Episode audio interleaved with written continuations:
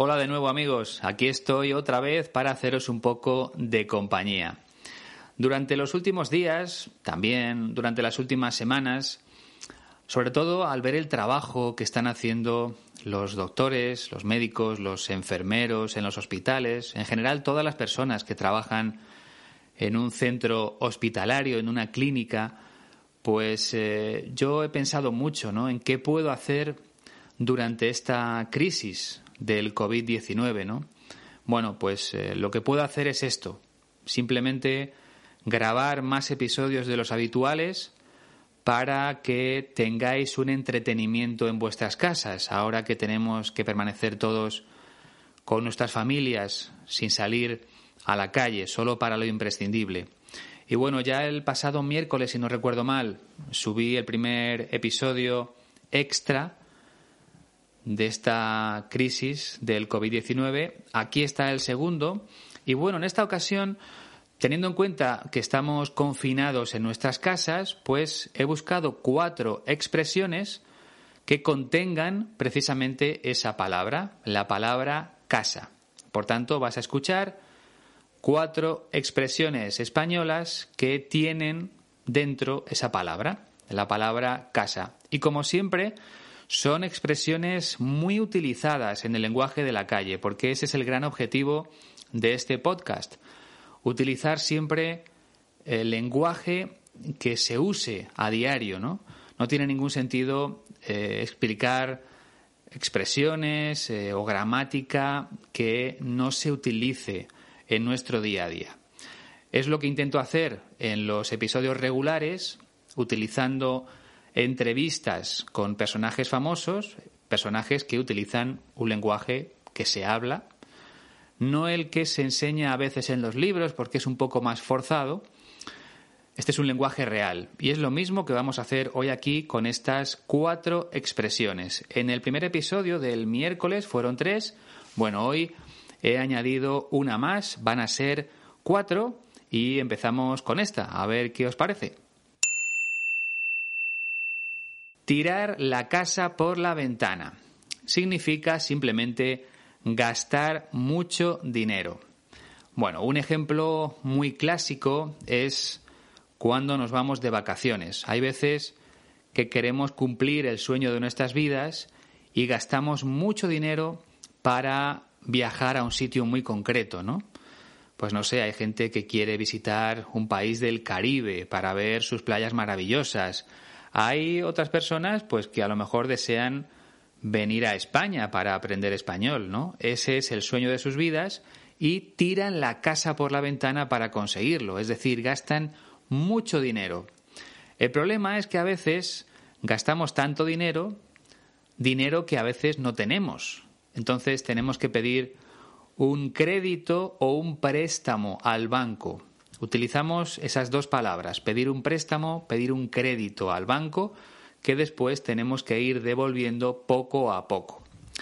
Son los peligros de tirar la casa por la ventana. Bien, vamos a escucharlo en contexto porque yo creo que es la mejor forma de entender esta expresión. Me ayudan una vez más mis hijos. ¿Estuviste el sábado en la fiesta de cumpleaños de Pedro? Sí, fue increíble. Tiró la casa por la ventana. No sé de dónde pudo sacar tanto dinero para comprar todo eso. A mí también me sorprendió ver tanta comida y además de la buena, porque el jamón era de pata negra. ¿Y qué me dices del vino? Estaba buenísimo. Es gracioso porque mientras estaban grabando esta pequeña conversación, mi hijo me decía, pero papá, yo no puedo hablar de vino porque soy menor de edad. Y tiene razón. Pero bueno, es simplemente un ejemplo. Es verdad que en este caso, cuando hablamos de tirar la casa por la ventana dentro de un cumpleaños, lo normal es que en un cumpleaños no te pongan jamón de pata negra, es decir, jamón ibérico 100%, jamón procedente de cerdos que han comido solo bellotas. Esa es la clave para que el jamón esté realmente bueno. A eso le llamamos jamón de pata negra. Lo normal es que te pongan un jamón que no esté tan bueno o que no sea tan caro, porque a un cumpleaños va mucha gente y si pones jamón del bueno y vino también del bueno, pues eh, te quedas sin dinero. Para hacerlo tienes que tirar la casa por la ventana. Por cierto, hay otra palabra que me gustaría explicarte porque está un poco relacionada con, con este tema que estamos hablando. Se trata de un adjetivo, el adjetivo manirroto o manirrota. Una persona es manirrota cuando gasta mucho dinero y sin control. En este caso lo hace de forma habitual. Sin embargo, cuando tiramos la casa por la ventana es para un momento puntual. Por ejemplo, para una fiesta, como en el caso de un cumpleaños, o para irnos de vacaciones. Entonces, tiramos la casa por la ventana, pero a lo mejor una vez al año. Sin embargo, una persona manirrota lo es siempre. Gasta dinero sin control. Vamos con la segunda expresión. Ser una verdad como una casa. Esta es muy sencilla. Significa ser una gran verdad. Lo que estamos diciendo no admite discusión. Todo el mundo está de acuerdo. Bueno, pues eh, por ponerte un ejemplo, antes de escucharlo en contexto, si hablamos de deporte, podríamos decir que el mejor jugador de baloncesto de todos los tiempos es Michael Jordan. Bueno, quizá sea una verdad como una casa. No lo sé, a lo mejor tú piensas otra cosa, pero bueno, yo creo que en líneas generales casi todo el mundo está de acuerdo en que al menos en el baloncesto moderno, o que yo recuerde, pues el mejor jugador ha sido Michael Jordan. Eso sería una verdad como una casa, pero vamos a escuchar otra. Normalmente los hijos no se dan cuenta del esfuerzo que hacen sus padres hasta que no forman su propia familia. Tienes razón. Eso es una verdad como una casa. Pero es normal. A mí me pasaba lo mismo cuando era joven. Y a mí, en esa época, no pensaba en todo el trabajo que hacían mis padres. Este ejemplo lo he puesto a posta, adrede, con intención para que mis hijos se den cuenta precisamente de eso, ¿no? Del trabajo que hacemos sus padres para que a ellos no les falte de nada, para que ellos tengan todo lo que quieren. En realidad no sé si hacemos bien, porque a lo mejor no es bueno que tengan de todo, ¿no? Pero bueno, sobre todo en el tema de estudios es importante que, que sí, que se formen lo mejor posible y para eso en muchas ocasiones pues hace falta un esfuerzo extra, aunque tenemos suerte. Por ejemplo, aquí en España mis hijos siempre han ido a colegios públicos, ahora están en un instituto público y bueno, mi hija mayor el año que viene ya va a la universidad y espero que también pueda ir a una universidad pública. Por cierto, no sé si te lo he explicado alguna vez, en España si vas a un colegio público no tienes que pagar nada.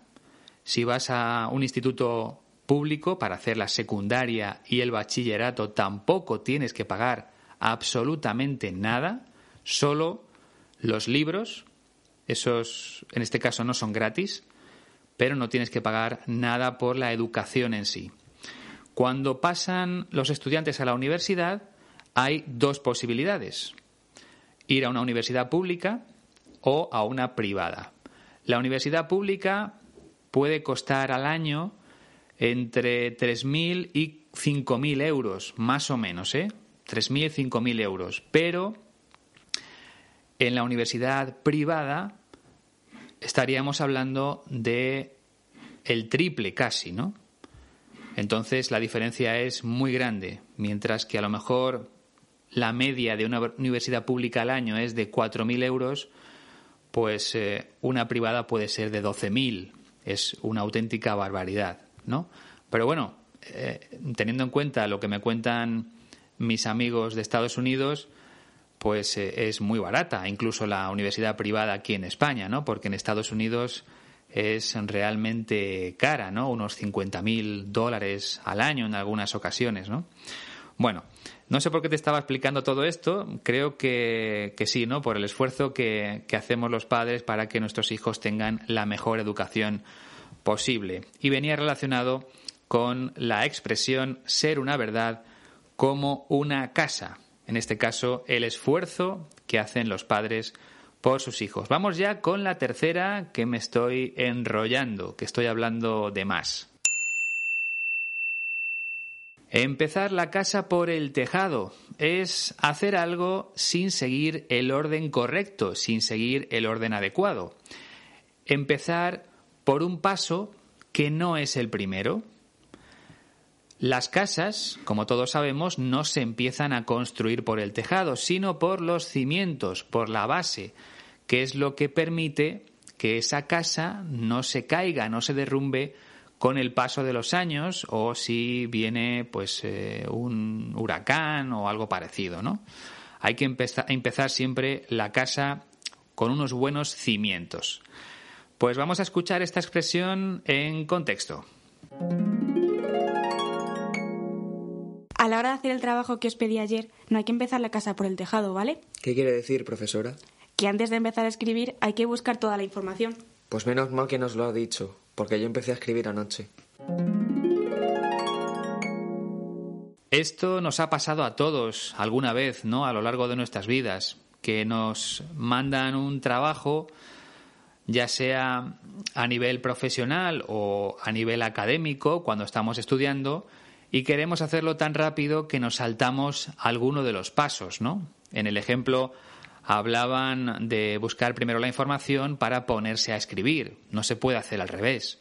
Hay que empezar, no se puede empezar la casa por el tejado. Entonces, primero se busca la información y después nos sentamos delante del ordenador a escribir. ¿Vale? Ya hemos terminado con la tercera expresión, empezar la casa por el tejado, que es algo que no hay que hacer. Vamos con la cuarta. Los trapos sucios se lavan en casa. Quiere decir que los problemas personales o los problemas que tienen dos personas entre ellas no se hablan en público, no se hacen públicos, se resuelven en privado, con una conversación a solas en la que no te pueda escuchar ni ver nadie. Es importante resolver los problemas privados entre las personas que están implicadas. Sí, ¿no? Yo creo que en eso estamos todos de acuerdo, porque si no, si involucramos a otros compañeros, a otros familiares, dependiendo del problema, pues al final se puede ir haciendo todavía más grande. Es mejor resolverlo de forma privada y no dejar que pase mucho tiempo para, para ponerle una solución. Vamos a escucharlo de nuevo con esta pequeña conversación. Ayer te vi discutiendo con el jefe. ¿Qué pasó? Nada, cosas nuestras. No te apetece contarlo, ¿no? Ya sabes lo que dicen, los trapos sucios se lavan en casa. Esta expresión la utilizamos mucho en el ámbito de los deportes, porque, por ejemplo, si se produce una pelea entre dos compañeros de equipo, de cualquier deporte, baloncesto, fútbol, béisbol, cualquier deporte, por ejemplo, durante un partido se pelean dos jugadores del mismo equipo o a lo mejor de equipos distintos. Bien, cuando termina el partido, los periodistas lo primero que hacemos suele ser preguntar por esa pelea, al menos aquí en España. ¿Qué ha pasado? ¿no? ¿Por qué os habéis peleado? Bueno, pues una de las respuestas que podemos recibir es precisamente esta. Los trapos sucios se lavan en casa. O, con una pequeña modificación, también te pueden decir, al hablar de deporte, te pueden decir los trapos sucios se lavan en el vestuario. Es decir, donde se cambian de ropa, ¿no? Donde se duchan y se cambian de ropa. Ahí es donde resuelven los problemas que se han producido durante el partido. Hablan entre ellos para resolverlos. Todo se queda en el ámbito privado, no se hace de forma pública para que el problema no eh, se convierta en algo mucho mayor. Vale, pues entonces yo creo que con esta última explicación, con el ejemplo deportivo, ha quedado incluso más clara esta expresión. Bueno, espero que te hayan servido, que te hayan ayudado. No sé si ya las conocías, seguro que sí. Como dije el otro día, todos tenéis un gran nivel de español. Pero bueno, me parecía una buena oportunidad para explicar estas expresiones con la palabra casa, ya que estamos todos aquí, confinados. Bien, y aparte de todo esto que acabo de contaros, ahora viene la parte más importante, que es la de nuestro cuidado. Hay que permanecer en casa, tenemos que tomar todas las precauciones. Bueno, estaréis hartos de que os cuenten todo esto en los medios de comunicación, en la televisión, en la radio y demás, pero bueno, yo os lo repito, quizá porque también soy periodista y, lo suelo decir muy a menudo. Pero sí, os quiero mandar mucho ánimo, mucha fuerza. Esto va a pasar dentro de poco. Aquí en España han alargado todavía más el estado de alarma hasta finales de abril. Por tanto, no podremos salir todavía de casa, salvo para ir a trabajar, para ir a hacer la compra o para ir a cuidar de personas mayores que no puedan salir a, la calle a comprar por sí mismas. Por tanto, bueno, hay que seguir aguantando, pero como digo, esto lo vamos a pasar.